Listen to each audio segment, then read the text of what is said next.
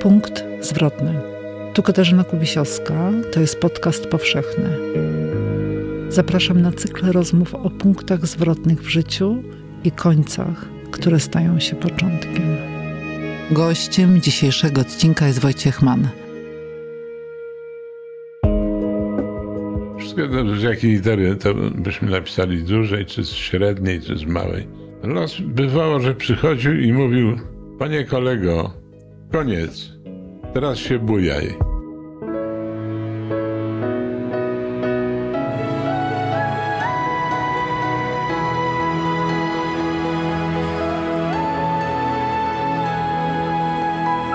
Podcast powszechny. Weź, słuchaj. Dziękujemy patronkom i patronom za wsparcie. Dołącz do grona dobroczyńców podcastu Tygodnika Powszechnego w serwisie Patronite. Dzień dobry, dobry wieczór, na wszelki wypadek. Z Krakowa. Jesteśmy w Krakowie. W Krakowie pory dnia się różnią od tych y, na przykład w Wielkopolsce. W niedzielę to nie. Stara Ale- się być grzeczny, bo w Krakowie jak ktoś jest niegrzeczny, no to bardziej widać niż chyba w innych miejscach w Polsce. Bardzo jestem ciekawa, jak pan dzisiaj będzie odpowiadał, czy grzecznie, czy niegrzecznie, na moje pytania związane z punktami zwrotnymi w pana życiu. I przygotowując się do tej rozmowy, pomyślałam sobie tak, że chciałabym z panem porozmawiać o punktach zwrotnych, które się w różnych liniach życia wydarzają.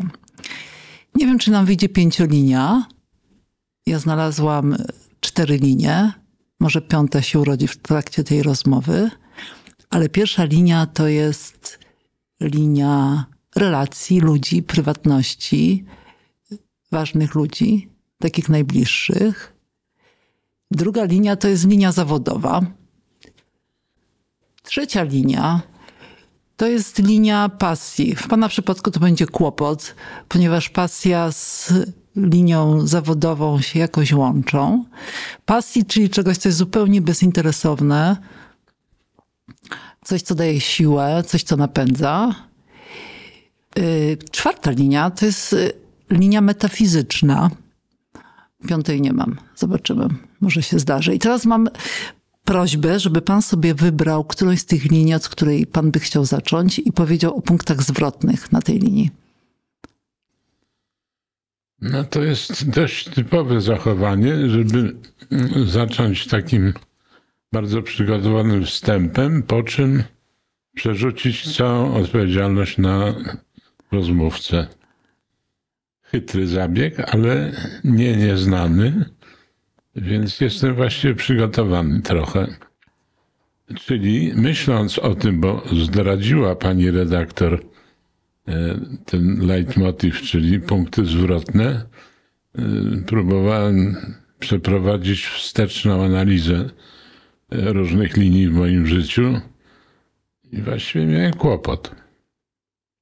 Bo punkty zwrotne wydawałoby się powinny być czymś, co zapada w pamięć, czymś, co zmienia kierunek myślenia, zachowania, postępowania, no, różnych takich, e, jak na kolei, jak się przerzuci wajchę, to pociąg, który myślał, że pojedzie w lewo, jedzie w prawo.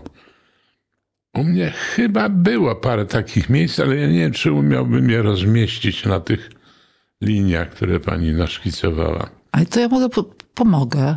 Rok 63, 1963 i zaczyna pan y, w radio prowadzić, być w radio.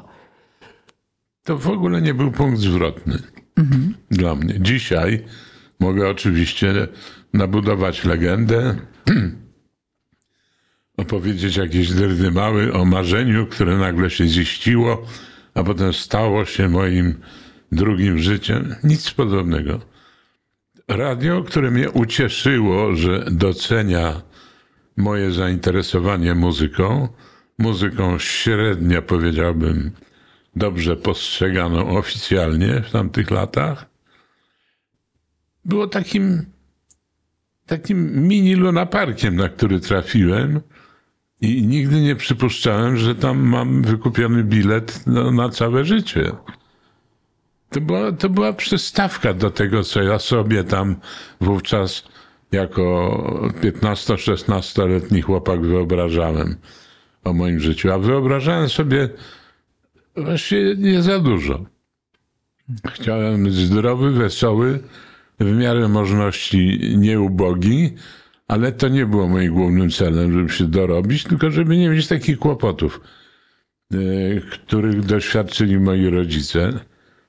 Bo zawsze mnie wkurzało, że y, gdzieś tam w okolicach paru albo parunastu dni przed wypłatą, którą ojciec niepracujący na normalnym etacie miał teoretycznie dostać, zaczynało się nerwowe sprawdzanie, czy tam w bieliźniarce jeszcze leży stuwa zaskórna, czy nie. I, I, nie lubiłem tego stanu takiej niepewności. Myślałem, że lepiej by było, żeby y, zajmować się czymś przyjemnym, niż na przykład upokarzającym zastanawianiem się, od kogo można pożyczyć parę złotych.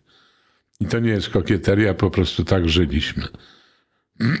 No więc wracając do tego radia, to było sympatycznym do, dobarwieniem moich zainteresowań.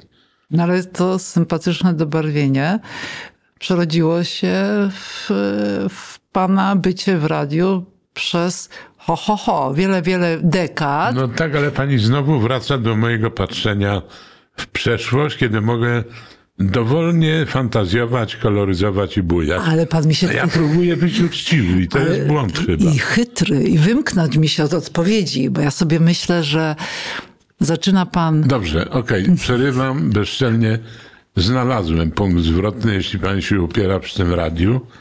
Punkt zwrotny, o którym nigdy nikomu nie mówiłem, ma pani zaszczyt poznać go jako pierwsza. Otóż w którymś momencie ja się wystraszyłem radia. To było już po tym, jak przeskoczyłem z rozgłośni harcerskiej.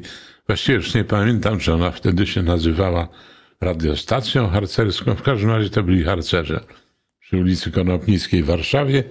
I to było takie przedsięwzięcie półamatorskie. Y, Wiadomo było, że i zasięg marny, i y, no nie ma to takiego ciężaru gatunkowego jak prawdziwe radio. I kiedy przeskoczyłem do prawdziwego radia przy ulicy Myśliwieckiej, bo wtedy jeszcze tam istniało prawdziwe radio, to ciężar tego, proszę sobie wyobrazić, przygniótł mnie.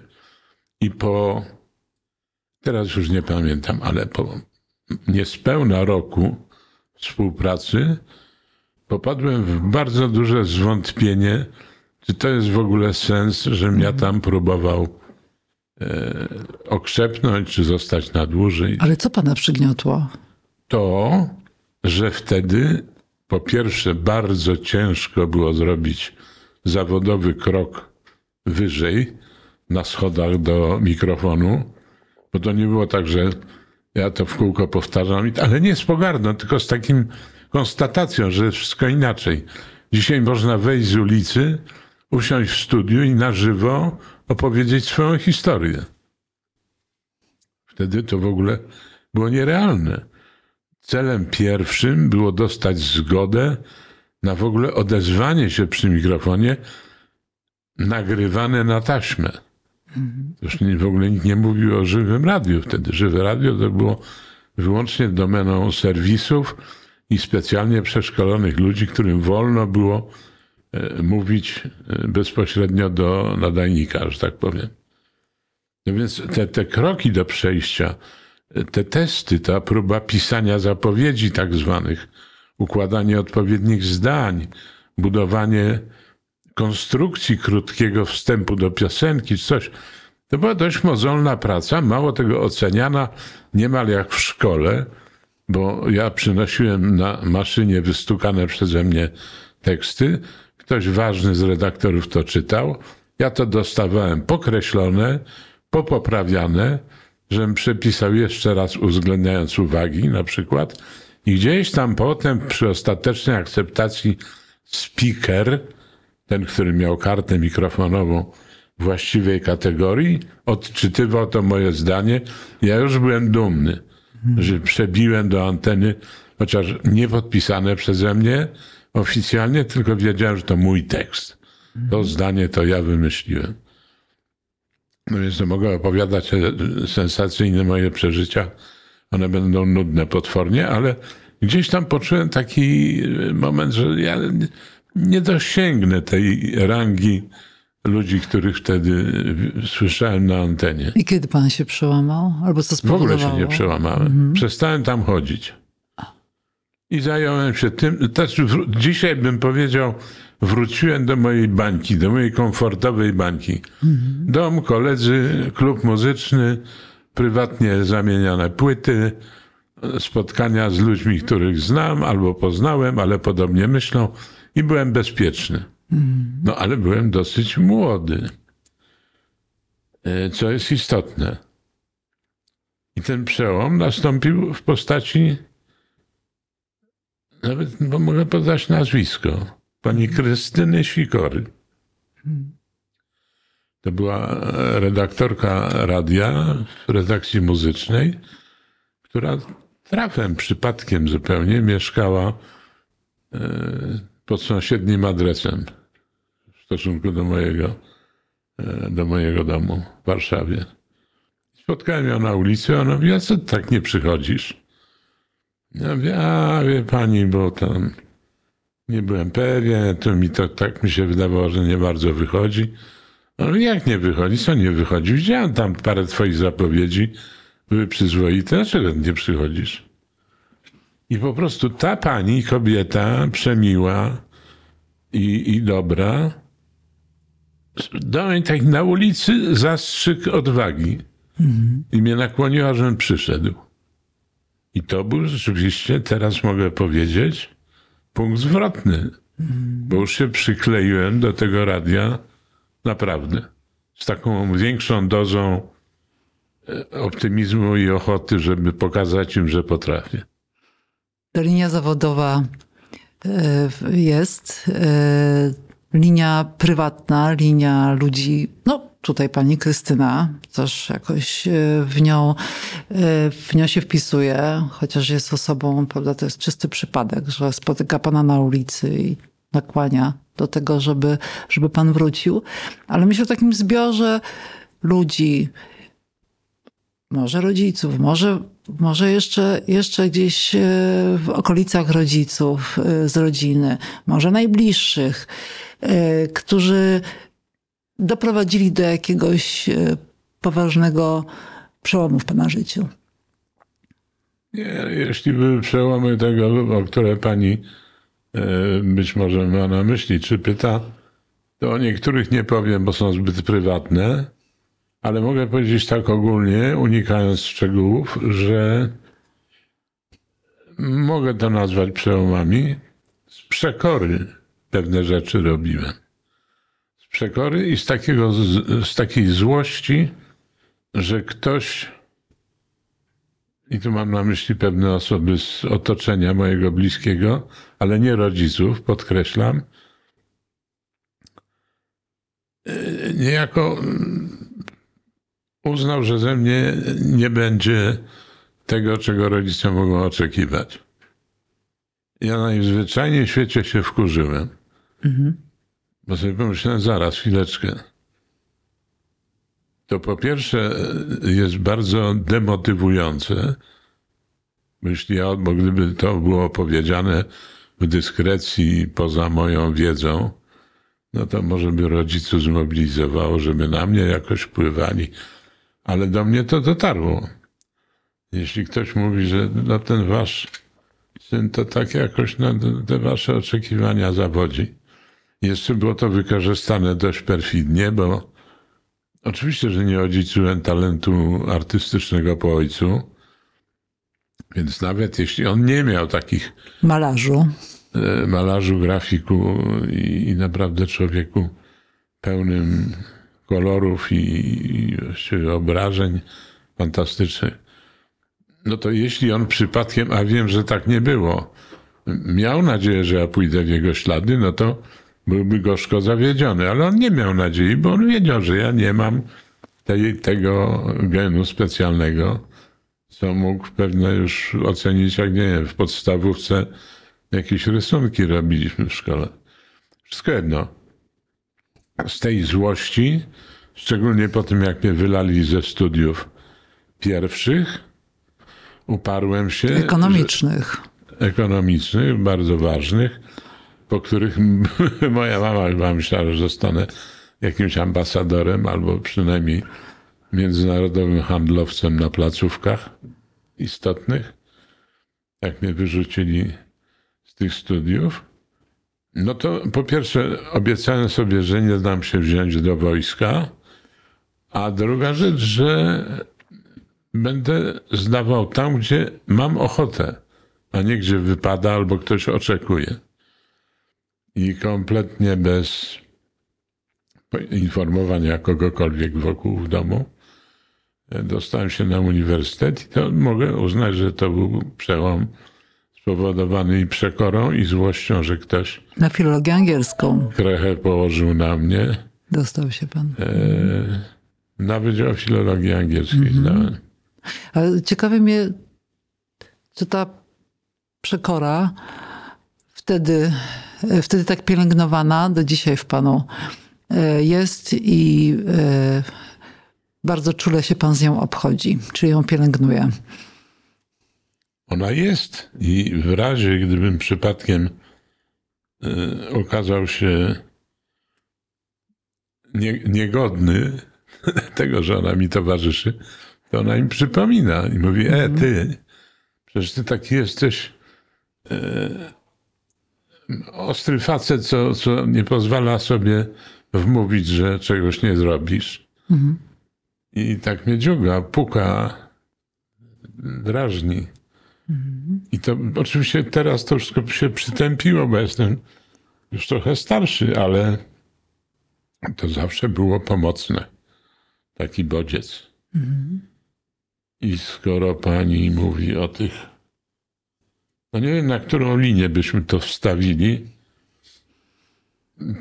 Chyba, chyba to już kiedyś mówiłem, nie wiem, bo tam różne osoby mnie nakłaniają do udzielenia wywiadu. Ja prawdę mówiąc nie pamiętam, czy już nie opowiedziałem wszystkiego parokrotnie, a nienawidzę się powtarzać, mhm. ale skoro mówimy o punktach zwrotnych, to absolutnie punktem zwrotnym w takiej mojej mentalności w ogóle i w podejściu do życia było, trzymam się wciąż tych studiów, sytuacja, która spotkała mnie po zakończeniu studiów na mhm. anglistyce. Czyli coś, co chyba zniknęło. No, lepiej nie mówić bezpowrotnie, bo teraz cuda się dzieją. E, był przymus pracy po ukończeniu niektórych e, kierunków na studiach. I ten przymus pracy był tłumaczony, że to jest oddanie państwu tego długu, bo państwo mi zafundowało te studia, bo one były darmowe przecież i ja muszę to odpracować, bo nie po to państwo mnie wykształciło w danym kierunku, żebym ja sobie poszedł i sam decydował. I to oczywiście było chytrze przyklejony ten przymus pracy do wydziałów, po których było zapotrzebowanie na e, tę specjalność. No i okazało się, że filologowie są potrzebni głównie po to, żeby byli nauczycielami. Ja dostałem takie skierowanie do pracy. Skierowanie było wrednie niekorzystne dla mnie. Ja powiedziałem, że nie przyjmę tego skierowania, co już wywołało zdumienie. E, a karą za nieprzyjęcie, niepodjęcie tej pracy, taką po cichu zupełnie, ona by się podobała dzisiejszym władzom. Było na przykład nie dawanie mi paszportu. Mhm. Bo skoro nie chcesz odpracować, to nigdzie nie pojedziesz. Mhm. I wszystko cudnie. A ja powiedziałem, o właśnie pojadę. I uważam, że należy do bardzo nielicznego grona e, absolwentów w tamtych latach, w latach 70.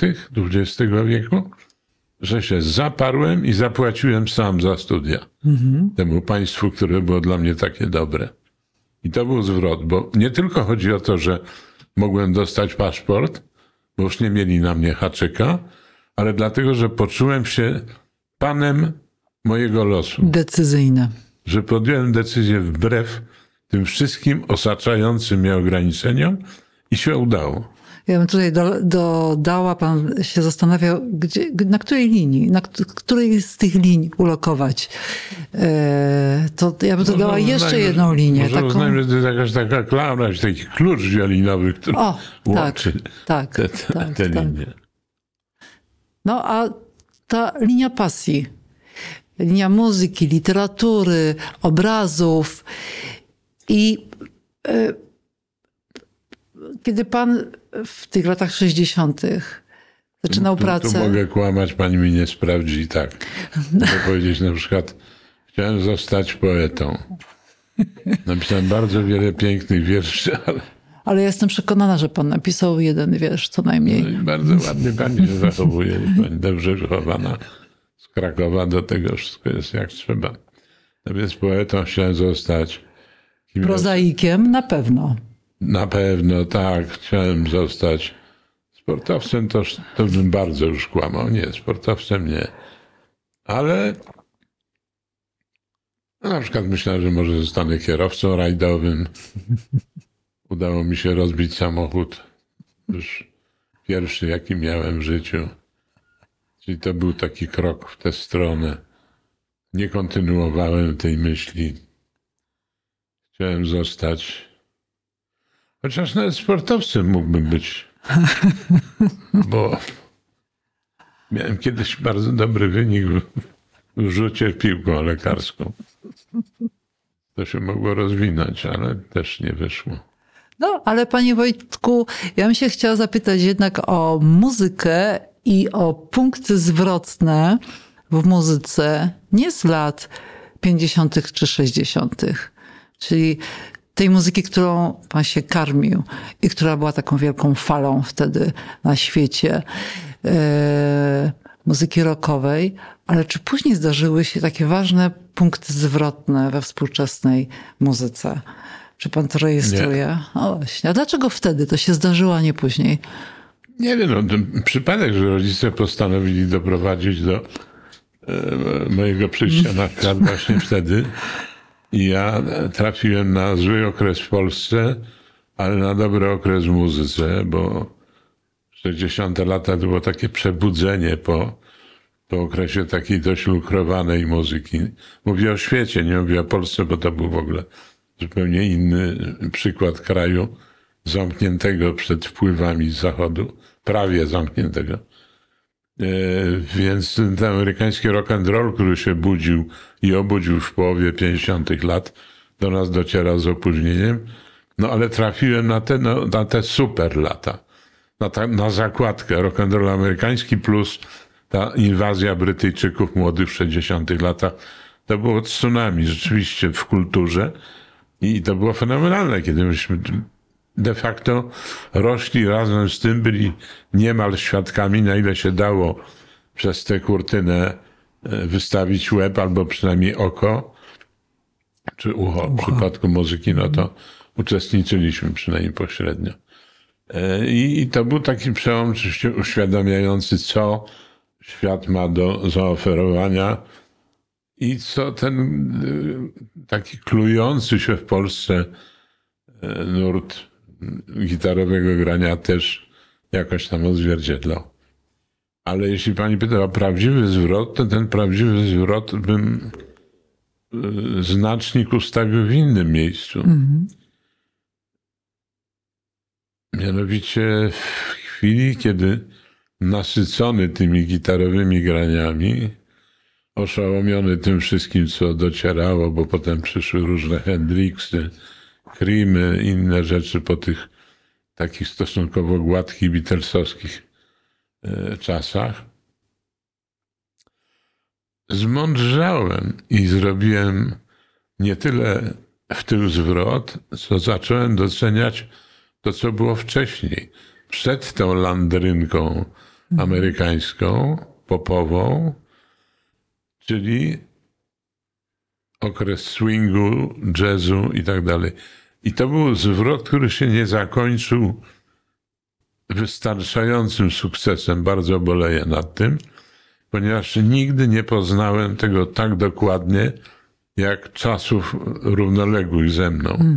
A dopiero wtedy doceniłem, że bez tego kiedyś nie było tego później, mimo że się różniło. I, i, I już cała sfera jazzu, który jest fenomenalnie fascynujący, no tak tylko liznąłem to właściwie. I, i dzisiaj z perspektywy już nie lata, dziesięcioleci mogę tylko powiedzieć, że chyba to samo myślą różni moi koledzy starsi i młodsi, że tego cholernego oceanu muzyki się nie da przepłynąć, bo już się wydawało, że tyle wiem, że okazało, że nieprawda, że tam dopiero się zaczynają otchłanie, których już nie zdążę, po prostu nie zdążę. I to jest taki no, brak zwrotu, bo już nie zdążę. A ta linia metafizyczna. Pamięta pan przypadek Kieślowskiego? Taki film z Tak. Bogusławem Lindą, kilka wersji życia jednego bohatera, w których decyduje jakieś zdarzenie, które też jest z porządku irracjonalnego. W naszym życiu zdarzają się takie sytuacje, które przychodzą nie wiadomo skąd, czy z... no, no, No dobrze, tak, się rozśmieszyłem, bo coś takie zabawne. No, Taki powiedziałbym raczej groteskowe trochę, bo tu pani mi opowiada o metafizyce, o Kieślowskim, o tego. a u mnie to było takie, że los, wszystko z jakiej litery to byśmy napisali z dużej, czy z średniej, czy z małej. Los bywało, że przychodził i mówił, panie kolego, koniec, teraz się bujaj. I on przyszedł do mnie na przykład w momencie, o którym już mówiłem, w którym mnie wylali z tych ekonomicznych studiów. Ja stanąłem na ulicy i tak, po pierwsze muszę powiedzieć w domu, że mnie wylali. Po drugie muszę przełknąć tę gulę, że zawiodłem wszystkich, bo już widzieli we mnie magistra. Ale co najgorsze, co ja dalej mam zrobić? I to był niesłychany, tak jakby ten bucior z ostrogą mnie w tyłek z ogromnym rozpędem kujno, bo ja muszę decydować. To już nie jest tak, że ojciec mi doradzi, albo mama, albo znajomi, albo coś, tylko stoję. Mam te swoje dość poważne już 20 tam dwa lata, nie pamiętam dokładnie ile. No i w końcu muszę decydować. To, to, to jest definicja dorosłości. Bierzemy odpowiedzialność za swoje życie. I ja musiałem to zrobić. Drugi taki moment, również połączony z wywalaniem z czegoś, jak mnie wywalili z telewizji. Tam miałem ciekawą pracę. Udawało mi się ominąć pułapki ideologiczne, bo robiłem w rozrywce i wydaje mi się, że trochę dobrego zrobiłem, wbrew tym liniom oficjalnym. No ale nagle zostałem wywalony do tego z taką instrukcją wewnętrzną, którą mi przekazano, że e, jak będę próbował wrócić, to o, o, to nie ma. I nie mogę żadnych stanowisk zajmować. Tego. No to są lata 80., prawda? Stan wojenny, 80, stan wojna wojenny. No i znowu stoję na tej ulicy innej tym razem i myślę, że no zaraz, ja muszę teraz sobie jakoś życie poukładać. Skoro z jednej strony jest bojkot mediów przez pewną grupę przyzwoitych ludzi, a z drugiej strony co ja będę robił? Z czego żył? No i wtedy zająłem się na pewien czas e, uczeniem angielskiego prywatnie, żeby jakieś dochody uzyskać i, i żyć. I, I musiałem pozbierać różne klocki z perspektywą, że może w ogóle się przebranżowię, jak to się mówi. Także to był też taki moment istotny. A Znajdziemy tą piątą linię? Chyba Uda nie, się? bo, bo, Czyli czterolinia. bo nie chciałbym wchodzić w takie już bardzo e, osobiste rzeczy, które zapewniły mi jeden czy dwa zwroty, ale to już pozostaje Mhm. Poza publiczną świadomością. Panie Wojtku, a na koniec jakby pan miał spojrzeć nie wstecz, tylko w przyszłość. Co by pan chciał, żeby się zdarzyło w najbliższych, powiedzmy, dwóch, trzech miesiącach? No bo pani robi ten numer, żeby na mnie zrzucić, a tego jest za dużo. Tego jest za dużo. To jest. Znowu jest potrzebny chyba splot jakichś niebywałych okoliczności, żeby pewni ludzie zniknęli w ogóle. I to nie mówię tak e, jeden do jednego, na przykład życzę komuś śmierci, bo to jest, to jest takie nieetyczne bardzo i obrzydliwe dosyć. Ale po prostu, żeby zniknęli i żeby szkody, które robią i które pogłębiają, już nie chodzi mi o wymienianie poszczególne czy krajów, czy miejsc, czy stanowisk, czy wręcz nazwisk, ale żeby ten, taki wysyp szkodników niesamowity, bo takiego nasilenia od wielu, wielu lat nie było. Bo bywało, że pojawiał się szkodnik, ale nie gromadnie, a tutaj nagle w wielu miejscach to wahadło poleciało już tak daleko, że teraz powinien wkroczyć jakiś właśnie deus ex machina i doprowadzić do tego, żeby ono zaczęło wracać. E, Więc ja pani nie odpowiem na pytanie konkretne. Po prostu iluś ludzi powinno być odsuniętych, znikniętych, wręcz zamkniętych i żeby już, ależ to brzmi szmirowato, żeby świat odetchnął, nie Polska, nie moje sąsiedztwo, tylko w ogóle, żeby świat odetchnął.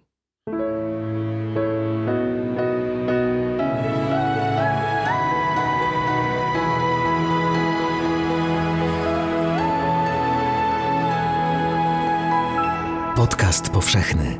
Weź, słuchaj. Jeśli słuchają nas Państwo w Spotify albo w Apple Podcasts, zasubskrybujcie nasz kanał. Jesteśmy też w Google Podcasts i w aplikacji Lekton oraz na www.tygodnikpowszechny.pl/podcast. Dziękujemy patronkom i patronom za wsparcie. Współwydawcą podcastu powszechnego jest Fundacja Tygodnika Powszechnego.